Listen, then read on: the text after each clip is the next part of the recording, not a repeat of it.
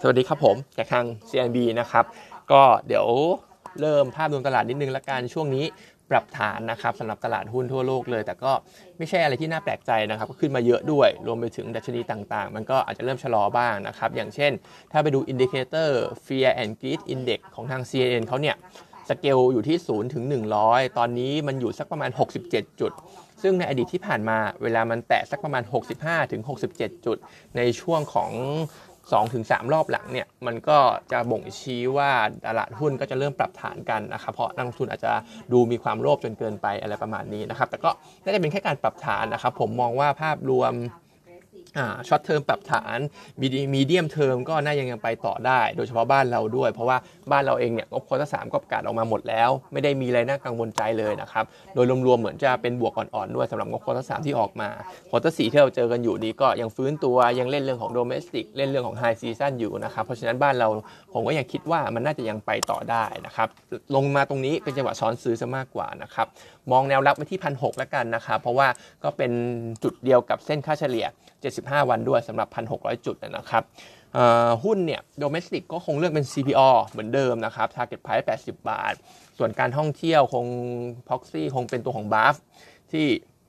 งบ quarter สามก็ประกาศออกมาดีขาดทุนน้อยกว่าคาดนะครับ รวมไปถึงเห็นการฟื้นตัวที่ดี เห็นจำนวนไฟเที่ยวบินที่เพิ่มมากขึ้นนะครับ BAFS ก็น่าจะไปได้ประโยชน์ตรงนี้ด้วย Target Price Consensus อยู่ที่ประมาณ 34.5 นะครับ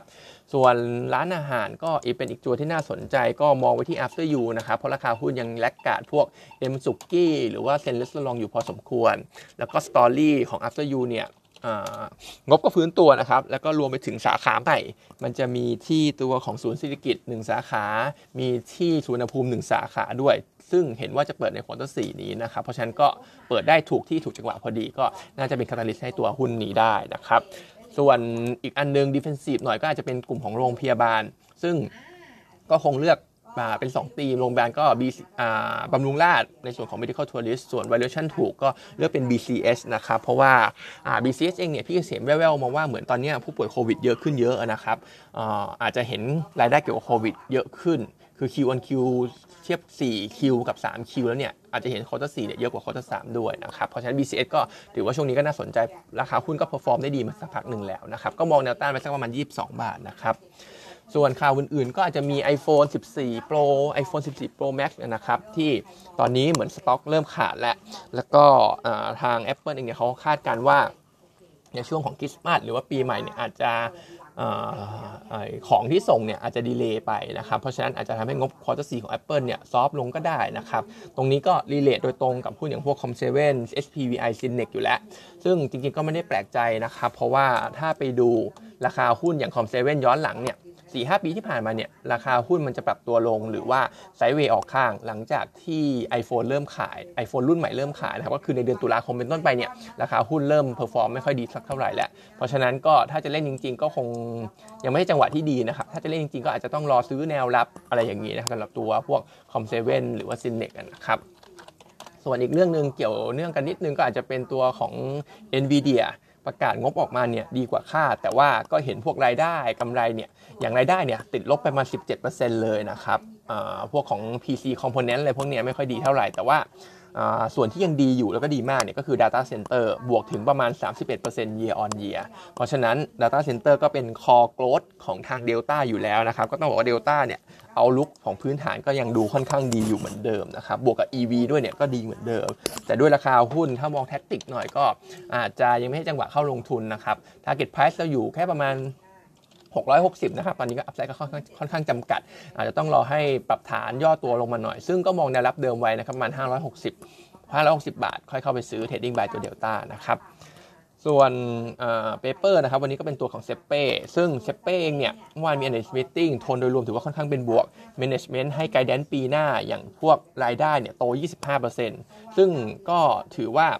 ค่อนข้างมั่นใจทีเดียวนะครับ เพราะว่าในอดีตที่ผ่านมาเขาให้แค่มัน 10-15%เอง ตรงนี้ก็น่าจะสะท้อนภาพที่เขาคงค่อนข้างเชื่อมั่นแหละว่าธุรกิจของเขาเป็นขาขึ้นอยู่นะครับ ในขณะที่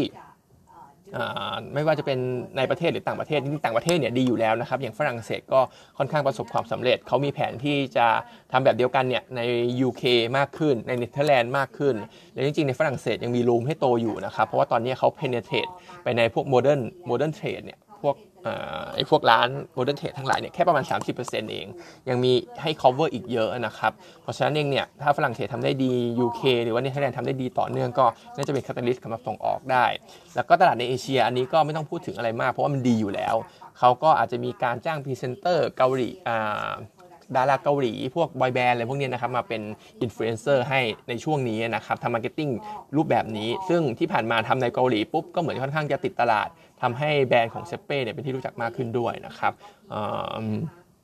อื่นๆก็อาจจะมี capacity ที่ตอนนี้มันเริ่มเต็มและเริ่มตันและเขาก็จะมีการ ขยายโดยการ OEM บ้างนะครับแล้วก็เอา capacity ส่วนเดิมเนี่ยไปผลิตพวก export มากขึ้น ก็จะทำให้ margin เนี่ยโดยรวมเนี่ยออกมาก็น่าจะดูดีขึ้น รวมไปถึงปีหน้าจะเพิ่มกำลังการผลิต 30% 2024 เพิ่มอีก 30%นะครับแล้วก็ช่วงปลายปลายปี 2024 เนี่ยอาจจะมีไปตั้งโรงงานที่ต่างประเทศด้วย ก็เป็นแผนที่เขามองไว้อยู่นะครับเพราะฉะนั้นก็โมเมนตัมเป็นบวกนะครับสำหรับตัวมิ팅ที่ออกมาก็ยังแนะนำเป็นซื้อ target price เนี่ย49.5นะครับส่วน ถ้าเลือก 2 ตัวอิชิกับเซเป้เนี่ย analyst ยังชอบอิชิมากกว่านะครับด้วยเรื่องที่ว่า gross margin ของอิชิเนี่ยดูน่าจะเร่งตัวได้ดีกว่า เพราะเพราะอิชิเนี่ยเหมือนจะ ramp up ตัว utilization rate ได้เพิ่มขึ้นเรื่อยๆนะครับจาก OEM ที่เพิ่มขึ้นจาก product ใหม่ที่เพิ่มขึ้นนะครับแต่ว่าทั้ง 2 ตัวก็จริงๆก็ดีทั้งคู่นะครับถ้าไม่ได้คิดอะไรมากอาจจะ weight ไปอย่างละครึ่งก็ได้เพราะว่า valuation มันก็ถูกทั้ง 2 ตัวนะครับแต่ถ้าเลือกตัวเดียวเลือกอิชินะครับ ส่วนตัวของ Origin สั้นๆ ก็คือ quarter สี่น่าจะดีต่อเนื่องในส่วนของ core profit เห็น year on year Q on Q เป็นบวกได้ มีการเร่งโอน จากเรื่องของ LTV จะหมดไป มีโครงการที่ค้างโอนมาอย่างพวก flagship อย่างเช่นพวก Park Origin จุฬา Park Origin ราชเทวี รวมไปถึง flagship ใหญ่อย่างเช่นตัวทองหล่อด้วย ไอ้ Park Prestige ทองหล่อนะครับก็จะมาเร่งโอนในช่วง quarter สี่ด้วย เพราะฉะนั้นก็น่าจะเห็นงบดีต่อเนื่องสำหรับตัวโอรินะครับแล้วก็อย่างแนะนำเป็นซื้ออยู่ Target Price ใน 13.1 แต่กลุ่มอสังหาผมยังมองวิวเดิมนะครับเรื่องของ outlook การขึ้นดอกเบี้ย outlook เรื่องของ LTV ที่หมดไป คิดว่าหุ้นมันอาจจะไม่ได้ perform สักเท่าไหร่ sideway ออกข้าง ก็ถ้าจะเล่นเนี่ยเป็นแท็กเป็นกลยุทธ์ที่ว่าขึ้นขายลงซื้อซะมากกว่า ซึ่งโอริเนี่ยผมคิดว่ามันอยู่ตรงกลางๆเกินไปหน่อยนะครับ แนวรับอยู่ที่ประมาณ 9.6 แนวต้านที่ประมาณ11 บาท ตอนนี้หุ้นค้างอยู่ที่ประมาณ10.3 ก็คิดว่าอาจจะไม่ไม่ใช่จังหวะที่ดี อาจจะรอให้มันปรับฐานลงปรับตัวลงมาก่อนค่อยเข้าไป trading buy ให้ลงที่แนวรับก่อนสักประมาณ 9.6 นะครับ ตัวอื่นๆก็เหมือนกันนะครับ อย่างพวกแลนด์แอนด์เฮ้าส์หรือศุภาลัยเนี่ยผมก็คิดว่าเป็นจังหวะในการ take profit ซะมากกว่าเพราะมันติดแนวต้านแล้วนะครับ ส่วนของ SAWAD SAWAD เองเนี่ยก็ tone meeting ไม่ค่อยบวกสักเท่าไหร่นะครับผู้บริหารยังโฟกัสไปในส่วนของการเร่งขยายรายได้อยู่ ก็คือจะเร่งขยายตัวเช่าซื้อ เพราะฉะนั้นมันอาจจะตามมาด้วยตัวของ asset quality ที่มันอาจจะยังไม่ได้ดีมากนัก แล้วก็เป็นกังวลอยู่ใน sector นี้อยู่นะครับซึ่งตัว coverage ratio ของ SAWAD เนี่ยค่อนข้างต่ำด้วยอยู่ที่ประมาณ 40 กว่าเปอร์เซ็นต์50เปอร์เซ็นต์เอง เพราะฉะนั้นเองเนี่ยก็ถึงแม้เรายังให้เป็นซื้อนะครับ target price เนี่ย54 บาท 54 บาทเนี่ยมีการปรับ P Price Book Multiple ลงมาด้วยนะครับ เหลือ 2.5 จากเดิมให้ 3 เท่านะครับ ก็จริงๆ มองว่าให้ซื้ออยู่แต่ว่าตัวที่เซฟจริงๆ เนี่ยคงเป็นติดล้อนะครับ ปลอดภัยกว่าเขาเรทเลโชดีกว่า NPL ไม่ได้สปายขึ้นด้วยนะครับ วันนี้ก็มีเท่านี้นะครับ